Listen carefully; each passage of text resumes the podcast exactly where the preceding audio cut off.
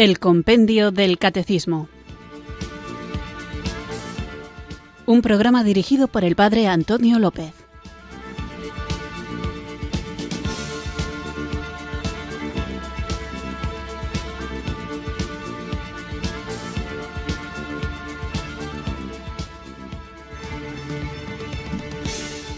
Buenas tardes, queridos oyentes de Radio María. Recibido un cariñoso saludo desde Irurzun, en Navarra, quienes sintonizáis una tarde más esta emisora de la Virgen, esta radio que cambia vidas, para escuchar el programa de El Compendio del Catecismo. Así que, sin más preámbulo, vamos a invocar al que va a ser el gran protagonista del programa de hoy, al Espíritu Santo, para que Él nos acompañe, nos guíe y nos ilumine para conocerle un poquito más. Invoquemos juntos el don de Dios Espíritu Santo.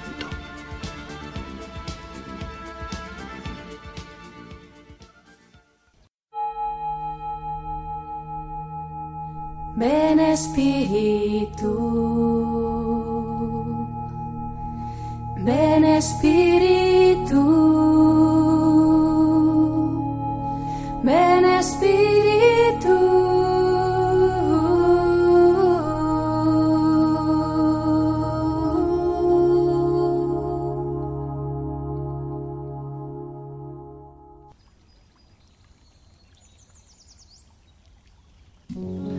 Espíritu Santo, tú eres el amor, y yo, que soy una pequeña criatura, llevo en mí una inmensa capacidad de ternura y de encuentro.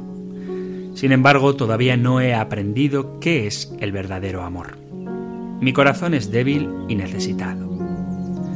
Muchas veces deseo abrazar y recibir un abrazo afectuoso. Anhelo una amistad buena y profunda y mi interior necesita experiencias de amor que me hagan sentir vivo. Buscando amor, muchas veces me equivoco y le pido a los seres humanos lo que no pueden darme. Por eso te ruego, Espíritu Santo, ayúdame a valorar el amor y la amistad que me ofreces. Enséñame a ver que en tu presencia está todo el amor que necesito e infinitamente más. Que tu amor es desbordante y lleno de ternura que tu amor es fuerte pero íntimamente cercano, que tu amor es la respuesta verdadera para mi corazón necesitado. Ven Espíritu Santo, pasa por mi interior sediento y sana mis insatisfacciones más profundas. Calma mi sed con tu agua de vida. Amén.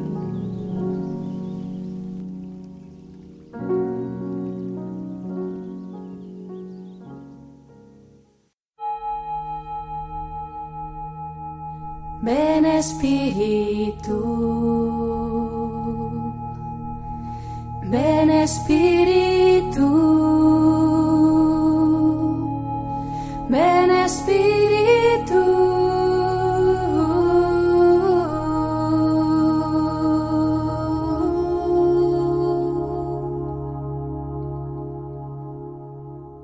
Como venimos haciendo ya desde hace por lo menos tres días, Continuamos con el punto 44 del compendio del Catecismo, en el que se plantea la pregunta de cuál es el misterio central de la vida, de la fe y de la vida de los cristianos y cómo este misterio es el de la Santísima Trinidad. Os recuerdo, por ponernos en contexto, que hemos dedicado ya tres programas, vamos a por el cuarto, creo que hoy acabaremos con este punto, precisamente porque es muy importante.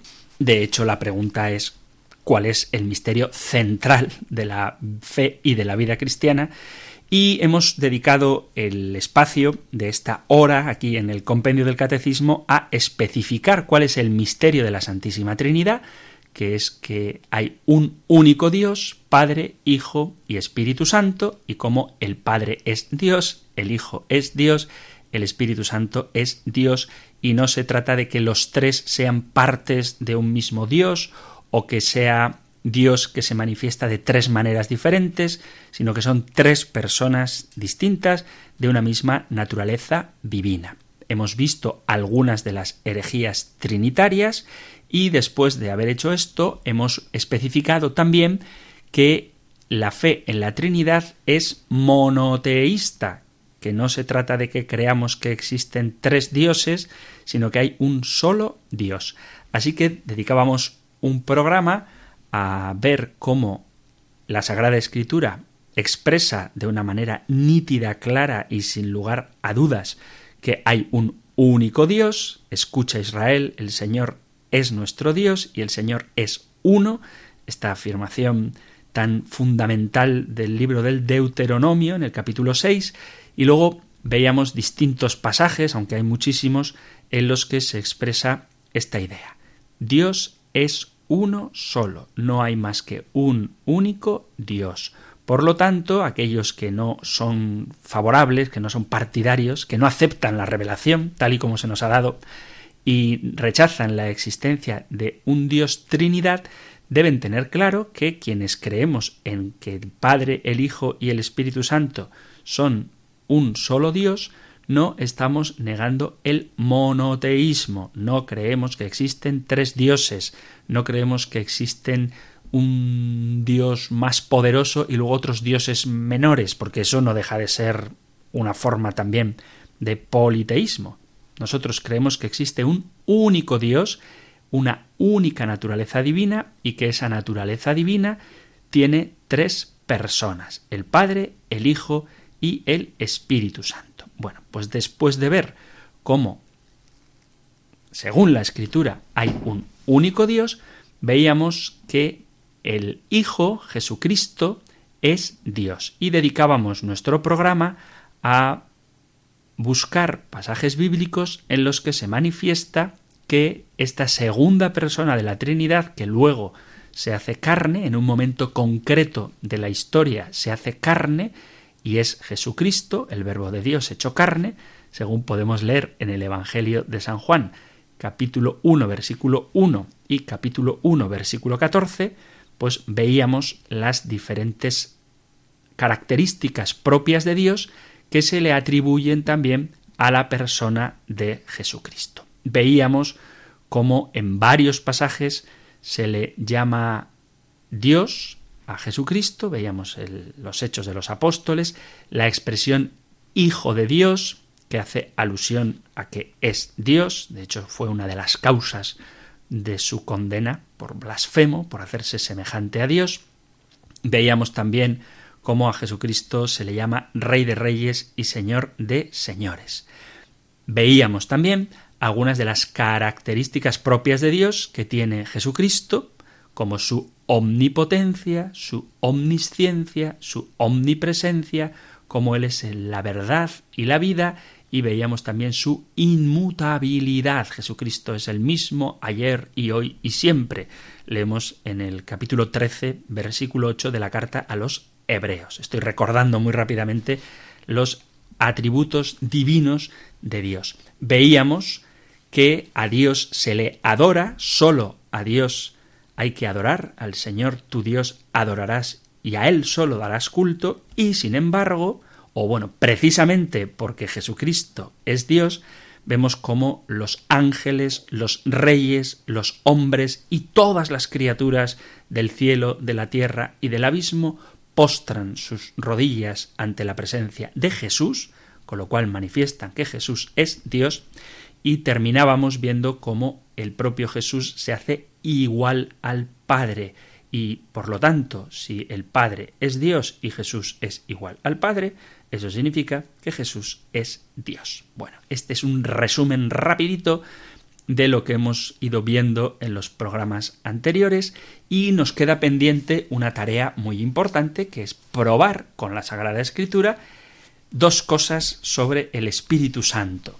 Dos cosas. De Jesús hemos probado que es Dios porque nadie niega que es persona, puesto que de hecho es persona él sí, persona humana y divina, pero en este caso me centro en que es persona humana, porque se hizo carne, pero del Espíritu Santo podemos decir lo mismo, podemos decir que el Espíritu Santo es persona, y si demostramos que el Espíritu Santo es persona, podemos demostrar que Él también es Dios. Bueno, por supuesto que sí, puesto que todo lo que la Iglesia enseña está bien fundado en la revelación divina tanto en la tradición, en la vida de la Iglesia, como en la Sagrada Escritura. Así que vamos a ver, ¿el Espíritu Santo tiene personalidad?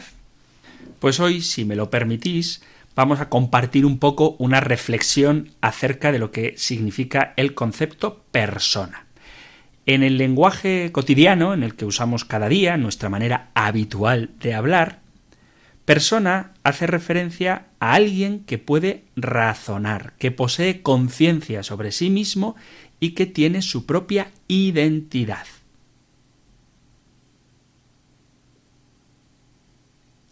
Una persona es alguien capaz, que tiene capacidad para vivir en sociedad y que tiene sensibilidad y además cuenta con inteligencia y voluntad. En psicología, una persona es alguien específico, alguien concreto. En el ámbito del derecho, una persona es un ser, un ente que está habilitado para tener derechos y asumir también obligaciones. Por eso en derecho se habla de personas físicas, que suelen ser las personas humanas, o personas jurídicas, que son grupos o asociaciones que tienen ciertos derechos. En filosofía ha habido un gran debate a propósito de cómo definir qué significa el concepto persona. Este concepto ha sido motivo de muchísimos debates y entre las teorías que se han elaborado hay tres que son las que más aceptación han recibido. Persona es una palabra de origen latino que a su vez procede del griego y la palabra en griego se dice prosopon. ¿Qué es prosopon? ¿Qué es persona en griego? Pues es la máscara que utilizaban los actores en el teatro clásico. Digamos que en el teatro clásico no ponían caras los actores, sino que lo que hacían era poner voces, puesto que a través de las máscaras que usaban ellos recitaban sus textos. Entonces, etimológicamente podríamos decir que la persona significaba el personaje representado. Y, como digo, este personaje hacía sonar su voz a través de esa máscara. San Agustín, el gran San Agustín, decía que una persona se consideraba tal cuando tenía capacidad de reflexión, es decir, cuando era consciente de sí mismo. Sin ánimo de enrollarme demasiado, porque, como he dicho hace un ratito, el tema de la concepción de la palabra persona, o del concepto de la palabra persona, pues es un amplio debate filosófico. En cualquier caso, resumiendo mucho, podemos afirmar que una persona es un ser abierto al mundo y a los otros seres vivos, un sujeto independiente y libre frente a otros objetos y sujetos. Yo sé que pueden surgir varias preguntas, si nos da tiempo hoy trataré de responder alguna que me parece muy interesante, que habéis formulado a través del correo electrónico y que pueden abrir la reflexión al concepto de persona. Pero en cualquier caso, una persona es un individuo que tiene su propia apertura al mundo y a la relación con los demás y que posee inteligencia, raciocinio, voluntad, deseos, etc. Después de este superficial acercamiento al concepto de persona, preguntamos, ¿es el Espíritu Santo persona? O como afirman algunas de esas herejías trinitarias, es simplemente una fuerza la fuerza con la que Dios actúa. Veamos qué nos dice la Biblia.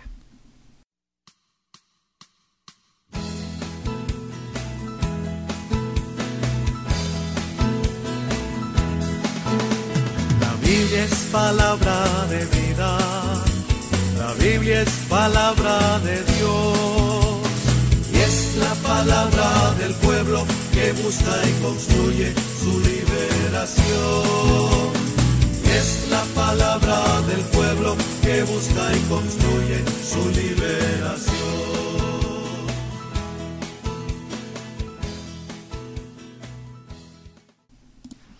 Bien, pues vamos allá con este punto 44 del compendio del catecismo en el que estábamos viendo cómo el Padre es Dios, el único Dios, cómo Jesucristo es Dios, el único Dios, y cómo el Espíritu Santo, vamos a verlo ahora, es Dios, el único Dios. Tres personas distintas, un único Dios. Pero ¿el Espíritu Santo es persona? Pues sí, efectivamente, el Espíritu Santo es persona. ¿Por qué? Porque tiene inteligencia. Hemos hablado de que una de las características de la persona es la inteligencia. Bueno, pues el Espíritu Santo es inteligente lo podemos ver en la primera carta a los Corintios capítulo 2, versículo a partir del 10. El Espíritu Santo es inteligente, tiene conocimiento. Leo un poquito antes desde el versículo 9, capítulo 2 de la primera carta a los Corintios, versículo 9. Primera Corintios 2, 9. Sino que como está escrito, ni el ojo vio, ni el oído oyó, ni el hombre puede pensar lo que Dios ha preparado para los que le aman y Dios nos lo ha revelado por el Espíritu, pues el Espíritu lo sondea todo, incluso lo profundo de Dios. Pues ¿quién conoce lo íntimo del hombre sino el Espíritu del hombre que está dentro de él? Del mismo modo, lo íntimo de Dios lo conoce sólo el Espíritu de Dios. Así que en este pasaje vemos cómo el Espíritu de Dios, el Espíritu Divino, supone una relación muy estrecha con Dios Padre, al que conoce, pero al mismo tiempo es distinto del Padre. Además, el Espíritu Santo, como todas las personas, tiene sentimientos. Lo vemos en la carta a los Efesios capítulo 4. Leo capítulo cuarto de la carta a los Efesios a partir del versículo 26. Dice, Si os indignáis, no lleguéis a pecar, que el sol no se ponga sobre vuestra ira, no deis ocasión al diablo. El ladrón, que no robe más, sino que se fatigue trabajando honradamente con sus propias manos para poder repartir con el que lo necesita. Malas palabras no salgan de vuestra boca lo que digáis sea bueno, constructivo y oportuno, así hará bien a los que lo oyen. No entristezcáis al Espíritu Santo de Dios, con el que habéis sido sellados para el día de vuestra liberación final. Así que cuando pecamos, no solamente herimos el corazón de Jesucristo, no solamente ofendemos a Dios nuestro Padre, son sentimientos personales, que ellos padecen, el Padre y el Hijo padecen cuando nosotros pecamos, sino que el Espíritu Santo se entristece cuando nosotros cometemos pecado. Así que, carta a los Efesios capítulo cuarto, versículo 30, no entristezcáis al Espíritu Santo de Dios con el que Él os ha sellado para el día de la liberación final. El Espíritu Santo tiene sentimientos y el Espíritu Santo tiene voluntad. Lo leemos, volvemos a la carta a los Corintios en el capítulo 12.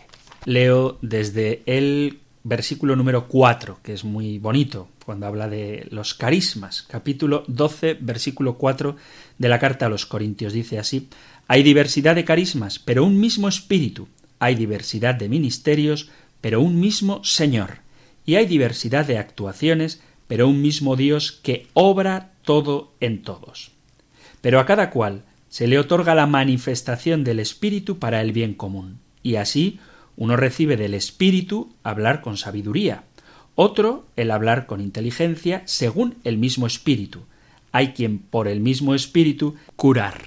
A éste se le ha concedido hacer milagros, a aquel profetizar, a otro distinguir los buenos y malos espíritus, a uno la diversidad de lenguas, a otro el don de interpretarlas. El mismo y único Espíritu obra todo esto repartiendo a cada uno en particular como Él quiere. El Espíritu reparte sus dones como Él quiere. Así que el Espíritu Santo tiene voluntad. Sabemos por estas características que el Espíritu Santo es persona, tiene personalidad. Además, vemos por sus obras que hace obras personales. Por ejemplo, el Espíritu Santo enseña. En el Evangelio de San Juan, en el capítulo 14, versículo 26, leo desde el 25, dice así el Señor Jesús, Os he hablado de esto ahora que estoy a vuestro lado, pero el Paráclito, el Espíritu Santo, que enviará el Padre en mi nombre, será quien os lo enseñe todo y os vaya recordando lo que os he dicho. Así que el Espíritu Santo nos enseña. Además, vamos a la carta a los romanos y vemos cómo es el Espíritu Santo el que guía.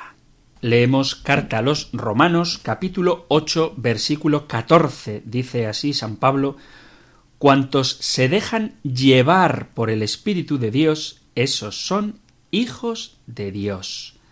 Es el Espíritu Santo el que nos guía el que nos lleva y el que nos hace hijos de Dios. Cuantos se dejan llevar por el Espíritu de Dios, esos son hijos de Dios. El Espíritu Santo nos guía y el Espíritu Santo nos envía. Hechos de los Apóstoles, cuyo protagonista es sin duda el Espíritu Santo, nos da este pasaje en el capítulo 13 leemos así. Leo desde el versículo 1, capítulo 13, versículo 1 de los Hechos de los Apóstoles. En la iglesia que estaba en Antioquía había profetas y maestros, Bernabé, Simeón, llamado Níger, Lucio, el de Cirene, Manaén, hermano de leche del tetrarca Herodes, y Saulo. Un día que estaban celebrando el culto al Señor y ayunaban, dijo el Espíritu Santo. Apartadme a Bernabé y a Saulo para la obra a que los he llamado. Entonces, después de ayunar y orar, les impusieron las manos y los enviaron. Con esa misión del Espíritu Santo bajaron a Seleucia y allí zarparon para Chipre. ¿Quién es el que pide que aparten a Bernabé y a Saulo? ¿Quién es el artífice de esta misión, el Espíritu Santo, dijo, el Espíritu Santo dijo, apartadme a Bernabé y a Saulo para la obra a la que los he llamado, y luego termina el versículo 4, el versículo 4 de este capítulo 13, diciendo, con esta misión del Espíritu Santo bajaron a Seleucia y de allí zarparon para Chipre porque es el Espíritu Santo el que manda a los hombres. Podemos leer en los Hechos de los Apóstoles también, como digo, el protagonista de este libro de Lucas es el Espíritu Santo, y dice Hechos de los Apóstoles capítulo 8, leo desde el versículo 28. Bueno, leo un poquito antes, leo desde el versículo 26, es el episodio de Felipe con el eunuco. Un ángel del Señor habló a Felipe y le dijo Levántate y marcha hacia el sur por el camino del desierto a Gaza que está en el desierto. Se levantó, se puso en camino y de pronto vio venir a un etíope. Era un eunuco, ministro de Candaces, reina de Etiopía, e intendente del tesoro que había ido a Jerusalén para adorar. Iba de vuelta, sentado en su carroza, leyendo el profeta Isaías. El espíritu, dijo a Felipe, acércate y pégate a la carroza. Es un texto muy bonito. Me salto directamente hasta el versículo 39, después de que fue bautizado. Dice, Cuando salieron del agua, el Espíritu del Señor arrebató a Felipe. El eunuco no volvió a verlo y siguió su camino lleno de alegría. Pero quien manda a Felipe acercarse a esta carroza y quien luego lo arrebata es el Espíritu Santo. Además, el Espíritu Santo intercede por nosotros. Intercede por nosotros y conoce. Es muy bonito este texto también, es que es tan bonita la palabra de Dios. En la carta a los romanos, en el capítulo 8, leemos. Capítulo 8 leo desde el 24. Pues hemos sido salvados en esperanza, y una esperanza que se ve no es esperanza, Efectivamente, ¿cómo va a esperar alguno algo que ve? Pero si esperamos lo que no vemos, aguardamos con perseverancia. Del mismo modo, el Espíritu acude en ayuda de nuestra debilidad, pues nosotros no sabemos pedir como conviene, pero el Espíritu mismo intercede por nosotros con gemidos inefables. Y el que escruta los corazones sabe cuál es el deseo del Espíritu, y que su intercesión por los santos es según Dios.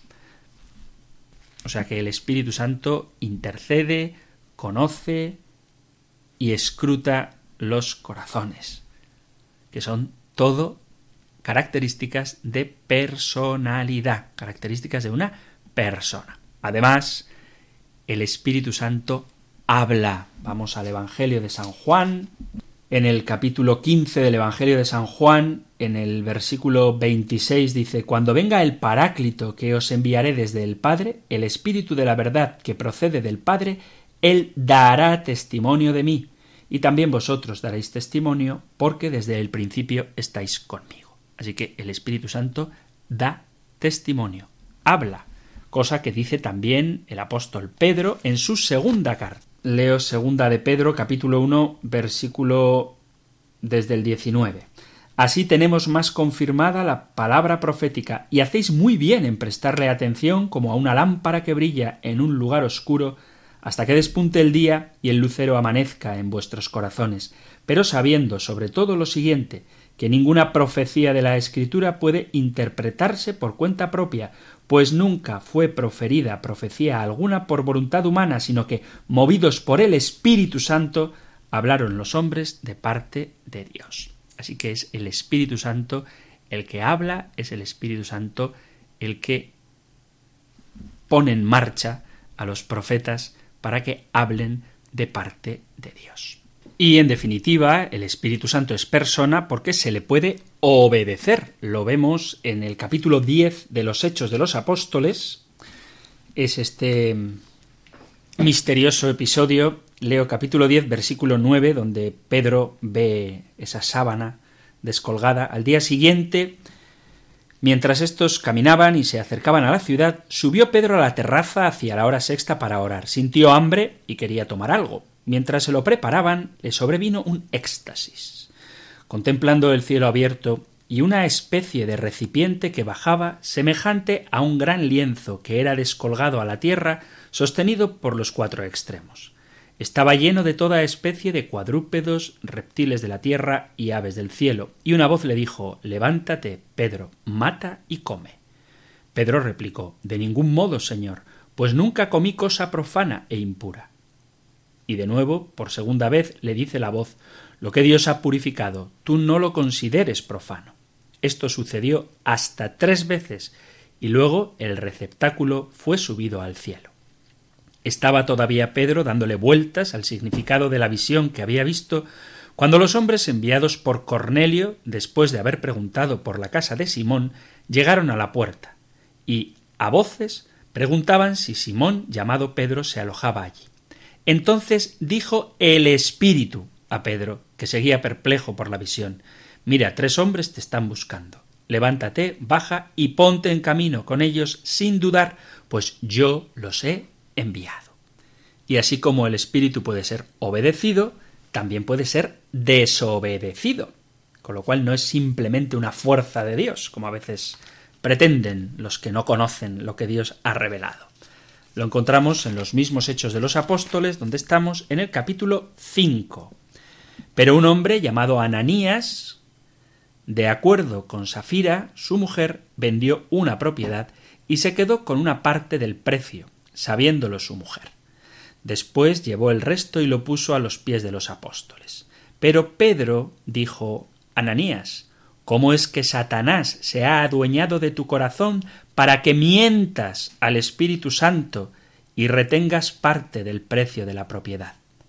¿Es que no la podías retener cuando la tenías? ¿Y una vez vendida no eras dueño legítimo del precio? ¿Por qué has puesto en tu corazón esta decisión? No has engañado a hombres, sino a Dios. Al oír Ananías estas palabras, se desplomó y expiró leo el contexto entero, pero lo que quiero subrayar es esto, que dice, ¿cómo es que Satanás se ha adueñado de tu corazón para que mientas al Espíritu Santo? No has mentido a los hombres, sino a Dios. Hechos de los Apóstoles, capítulo 5, versículos del 1 en adelante. Además, una prueba de la personalidad y también de la divinidad del Espíritu Santo es que se puede blasfemar su santo nombre. Leo capítulo 12 del Evangelio de San Mateo, Mateo 12 a partir del versículo 28. Pero si yo expulso los demonios por el poder del Espíritu de Dios, es que ha llegado a vosotros el reino de Dios. ¿Cómo podrá uno entrar en casa de un hombre fuerte y llevarse su ajuar si no ata primero al fuerte? El que no está conmigo, está contra mí, y el que no recoge conmigo desparrama.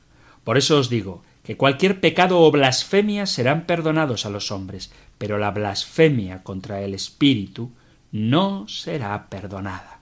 Y quien diga una palabra contra el Hijo del Hombre será perdonado, pero quien hable contra el Espíritu Santo, ni en este mundo ni en el otro. Y porque el Espíritu Santo es persona, se le puede ultrajar. Lo leemos en la carta a los Hebreos, en el capítulo 10, leemos así, capítulo 10, leo desde el versículo 28. Al que viola la ley de Moisés lo ejecutan sin compasión basándose en dos o tres testigos. ¿Cuánto peor testigo pensáis que merecerá quien pisotee al Hijo de Dios, profane la sangre de la alianza que lo consagra y ultraje al Espíritu de la gracia? Así que al Espíritu Santo, como es persona, se le puede entristecer, se le puede blasfemar, se le puede ultrajar. Y por dar un último texto a propósito de la personalidad del Espíritu Santo, que no es meramente una fuerza impersonal, sino que es una persona, la tercera persona de la Santísima Trinidad, vamos a la primera carta del apóstol San Pablo a los tesalonicenses. Leo capítulo quinto de Tesalonicenses, versículo a partir del 16, dice San Pablo, Estad siempre alegres, sed constantes en orar, dad gracias en toda ocasión, esta es la voluntad de Dios en Cristo Jesús respecto de vosotros. No apaguéis el espíritu, no despreciéis las profecías. Así que por todo esto, creo que era importante detenernos tranquilamente en ello, vemos que el Espíritu Santo es persona. Del mismo modo como al Padre y al Hijo, te alabamos y te adoramos a ti, Espíritu Santo amor del Padre y del Hijo. En el principio aleteabas sobre las aguas y transformaste el caos en orden. Y cuando se cumplió el tiempo descendiste sobre el seno de la Beatísima Virgen María, de la cual nos nació Cristo el Señor. En todo momento lo llenaste a Él con tu espíritu de sabiduría, de inteligencia, de consejo, de fuerza, de ciencia, de piedad y de temor del Señor, y permaneciste con Él para compartir todas sus fatigas. Cuando nuestro Señor ascendió a los cielos, fuiste enviado por el Padre y el Hijo sobre los discípulos y apóstoles, iluminándolos y fortaleciéndolos. En tu luz pudieron reconocer las obras salvíficas de Dios e interpretar las escrituras con tu fuerza dieron testimonio de la resurrección de nuestro Señor Jesucristo, pues tú mismo eres el testigo. Convences al mundo del pecado y revelas la justicia y el juicio. Derramado en nuestros corazones clamas, Abba, amado Padre, y pides por nosotros con inefables gemidos porque tú eres el santo en nosotros pecadores, la luz en nuestra oscuridad, la verdad en nuestros corazones. Ocultamente te mostraste en los mensajes de los videntes, claramente resplandeciste en el testimonio de los profetas, mas ahora al final de los tiempos has sido derramado sobre todos los hombres para que reconozcan y sirvan a Cristo el Señor. Así llevas a cabo la obra del Padre y del Hijo y nos transforma según la imagen de Cristo. ¿Cómo podremos jamás agradecerte, oh amado Espíritu Santo, por tu amor y tu infinita misericordia? Por eso te adoramos con todos los ángeles y santos y glorificamos tu excelso nombre con todos los que te buscan, te honran y te escuchan. Pedimos por nuestros hermanos y hermanas difuntos, necesitados de purificación, por aquellos que no te conocen, que viven confundidos y extraviados, y de manera especial por los que mantienen su corazón cerrado ante ti.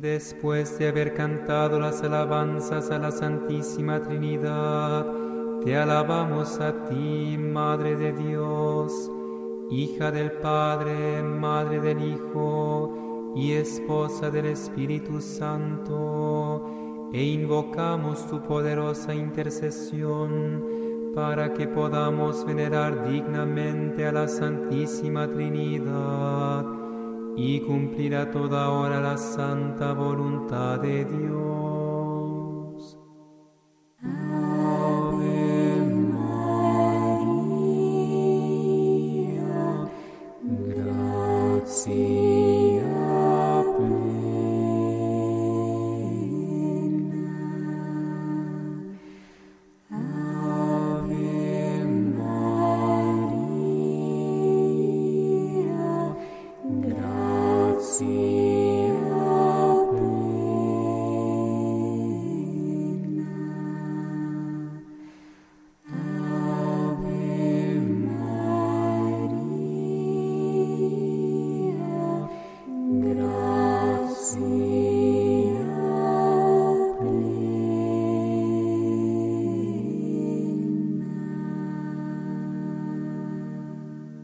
Estás escuchando en Radio María el programa El Compendio del Catecismo, este espacio diario de lunes a viernes de 4 a 5, una hora antes en las Islas Canarias, en el que vamos repasando la joya del librito del Compendio del Catecismo, en el que vemos en una fórmula de preguntas y respuestas la doctrina de nuestra Madre la Iglesia Católica. Y acabamos de escuchar ahora mismo la tercera y última parte de la alabanza a la Santísima Trinidad del grupo Arpa Dei.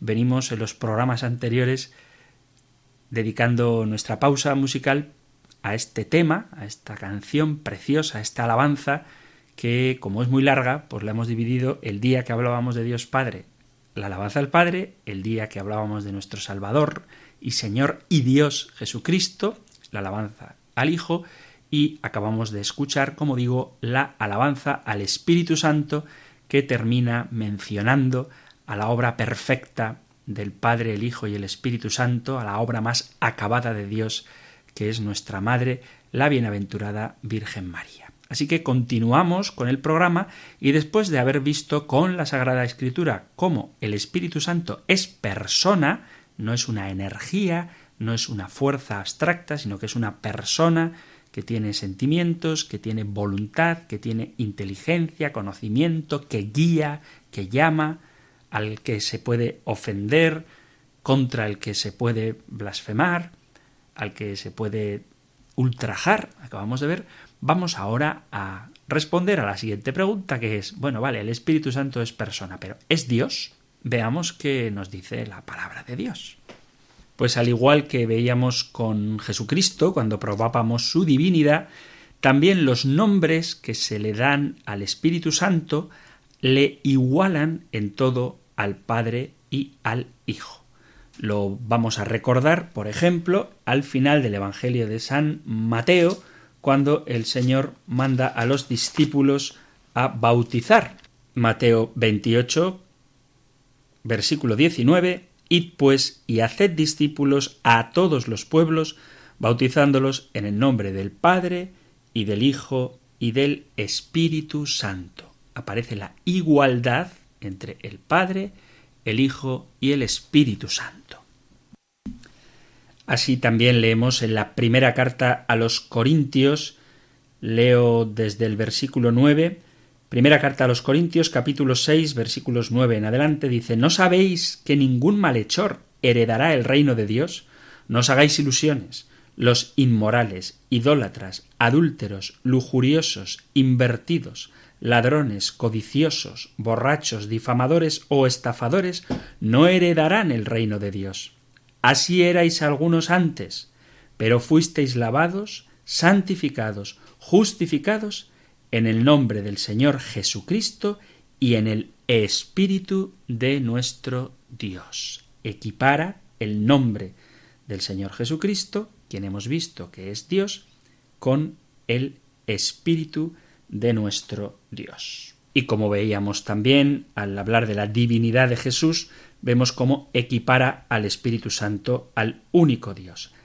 En este saludo con el que termina la segunda carta a los Corintios, segunda carta a los Corintios, capítulo 13, versículo 13.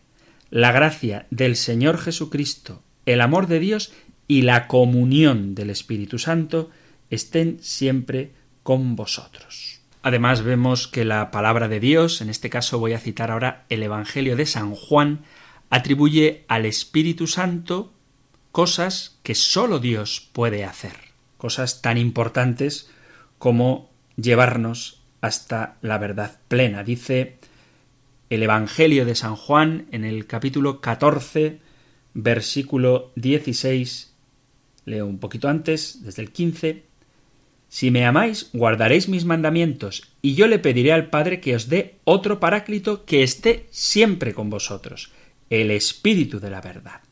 Así que sólo Dios puede estar siempre con nosotros. Por eso Jesús garantiza que estará con nosotros todos los días hasta el fin del mundo y dice que el Espíritu Santo, el paráclito que nos va a enviar el Padre, estará siempre con nosotros, el Espíritu de la verdad. La importancia del testimonio del Espíritu Santo. En el capítulo 8 de la carta a los romanos dice, capítulo 8, versículo 15, pues no habéis recibido un espíritu de esclavitud para recaer en el temor, sino que habéis recibido un espíritu de hijos de adopción en el que clamamos Abba Padre. Y de una manera literal dice San Pablo en la segunda carta a los Corintios que el Espíritu Santo es el Señor. Acordaos de la importancia que tiene esta expresión el Señor Adonai en la Sagrada Escritura, porque es la forma en la que se llama a Dios en el Nuevo Testamento. Bueno, en el Nuevo Testamento y en la versión griega del Antiguo Testamento. Dice así, segunda carta a los Corintios, capítulo 3, versículo 17. Ahora bien, el Señor es el Espíritu y donde está el Espíritu del Señor hay libertad. Pero dice literalmente, 2 Corintios 3:17, el Señor es el Espíritu. Además, también al Espíritu Santo la Sagrada Escritura le atribuye características propias de la divinidad, como por ejemplo la omnisciencia. En el texto que estábamos, en la primera carta a los Corintios, en el capítulo 2, leemos lo siguiente. Capítulo 2, leo desde el versículo 9, sino que como está escrito, ni el ojo vio, ni el oído oyó, ni el hombre puede pensar lo que Dios ha preparado para los que le aman. Y Dios nos lo ha revelado por el Espíritu, pues el Espíritu lo sondea todo, incluso lo profundo de Dios. El Espíritu lo sabe todo, es omnisciente.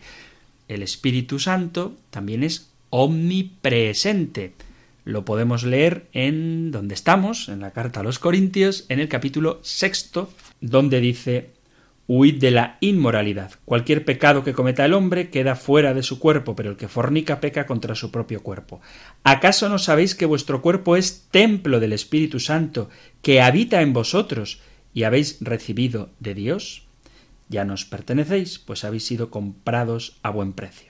Por tanto, glorificad a Dios con vuestro cuerpo. Pero lo que dice es que el Espíritu Santo está en el cuerpo de cada uno de nosotros, los creyentes. ¿Y quién puede estar en todas partes a la vez? Pues solamente Dios. Así que el Espíritu Santo es Dios. El Espíritu es la verdad. Lo dice el apóstol San Juan en el capítulo 5 de su Evangelio. Dice así la primera carta del apóstol San Juan en el capítulo 5 versículo 6, Este es el que vino en el agua y en la sangre, Jesucristo, no sólo en el agua, sino en el agua y en la sangre.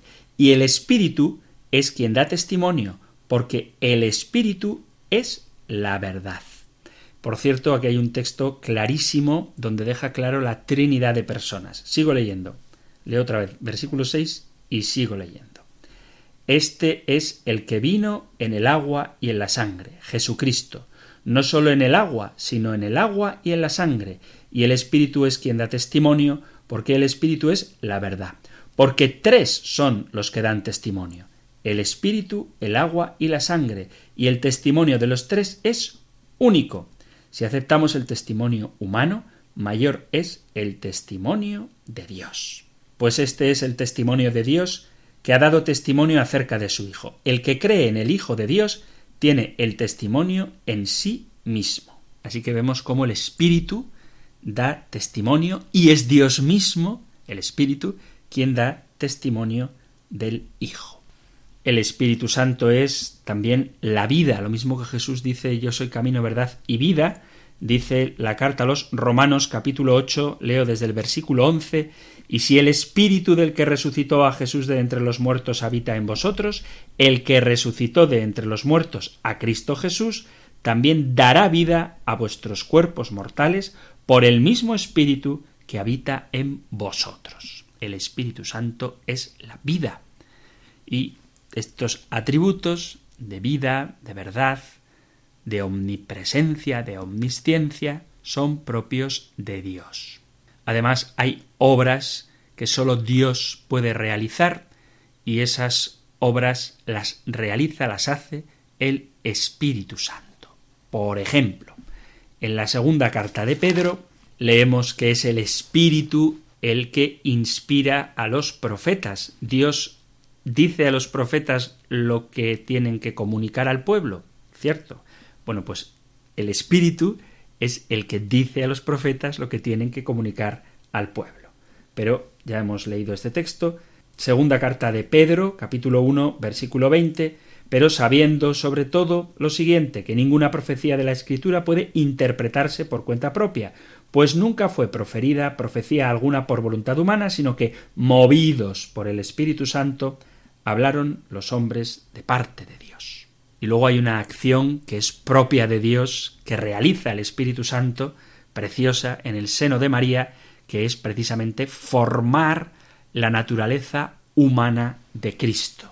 ¿Quién podría obrar esta acción asombrosa del amor de Dios sino Dios mismo? Bueno, pues ciertamente es Dios quien lo ha obrado. ¿Cómo? El Espíritu Santo vendrá sobre ti y la fuerza del Altísimo te cubrirá con su sombra.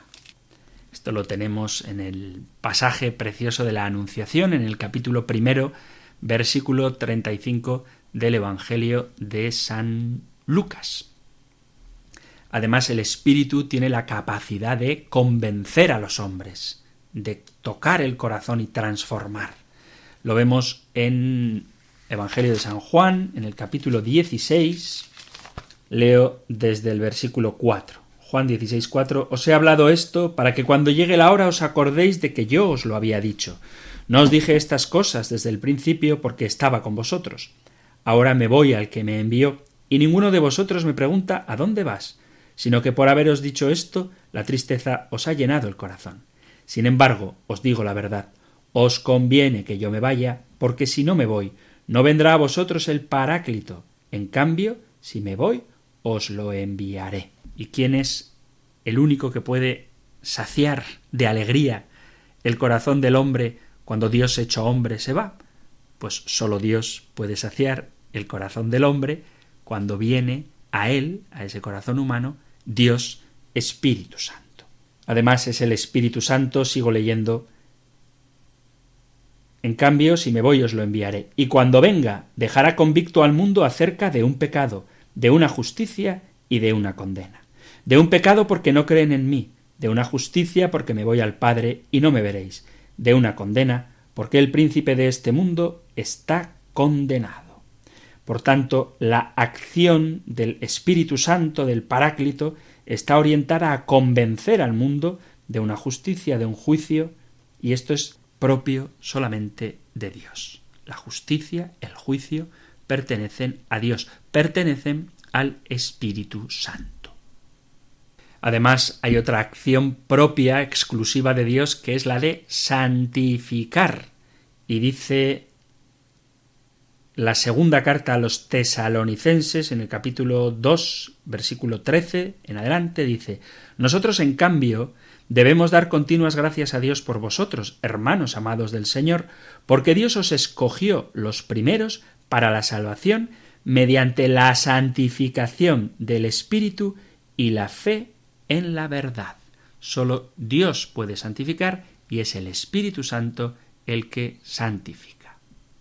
Así que hemos visto cómo el Espíritu Santo es persona, porque es inteligente, tiene sentimientos, voluntad, nos enseña, nos guía, nos envía, intercede, habla por nosotros, es persona, no meramente energía, porque se le puede obedecer o desobedecer, se le puede mentir, podemos resistirnos a él, se puede blasfemar, se le puede entristecer, incluso se puede apagar el espíritu, puesto que al ser persona respeta, gran misterio del que hablaremos, la libertad del hombre. Y vemos que es Dios, puesto que se le identifica con las otras dos personas divinas, tiene también atributos de omnisciencia, omnipresencia, se habla de él como la verdad, como la sabiduría, como la vida, se habla de él como la santidad, puesto que santifica y sobre todo es capaz de realizar una obra que sólo Dios puede realizar, que lo he mencionado, me parece quizá la obra más hermosa del Espíritu, que es hacer carne en el seno de María la segunda persona de la Trinidad. Hacer que Dios se haga hombre es una tarea que sólo Dios puede realizar y es el Espíritu Santo quien en la bienaventurada Virgen María lo ha hecho.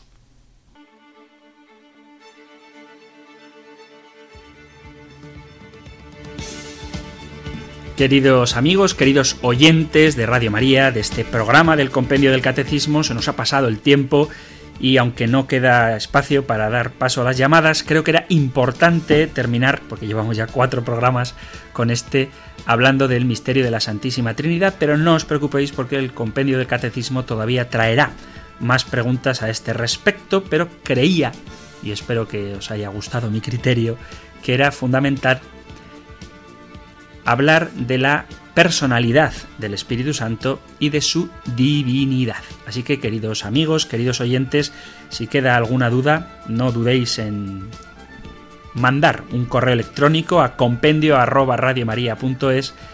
para poder formularla y a lo largo de los sucesivos programas que volveremos, insisto, a hablar de la Santísima Trinidad y en particular del Espíritu Santo y también de la Cristología, aunque un poco más adelante, pues digo, no os preocupéis que todo lo iremos aclarando hasta donde alcanza el entendimiento humano que no puede sino postrarse con asombro y gratitud ante el misterio de Dios que se nos da a conocer.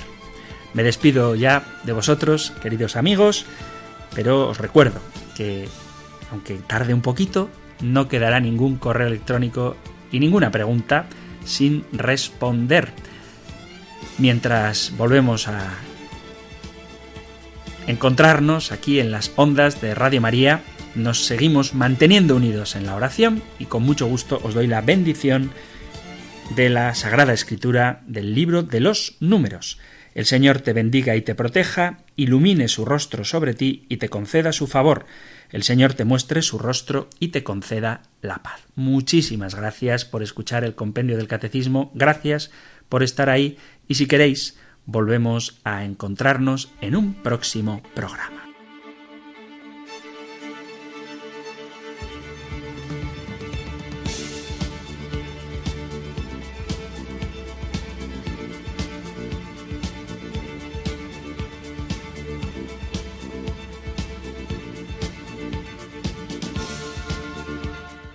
El Compendio del Catecismo. Un programa dirigido por el Padre Antonio López.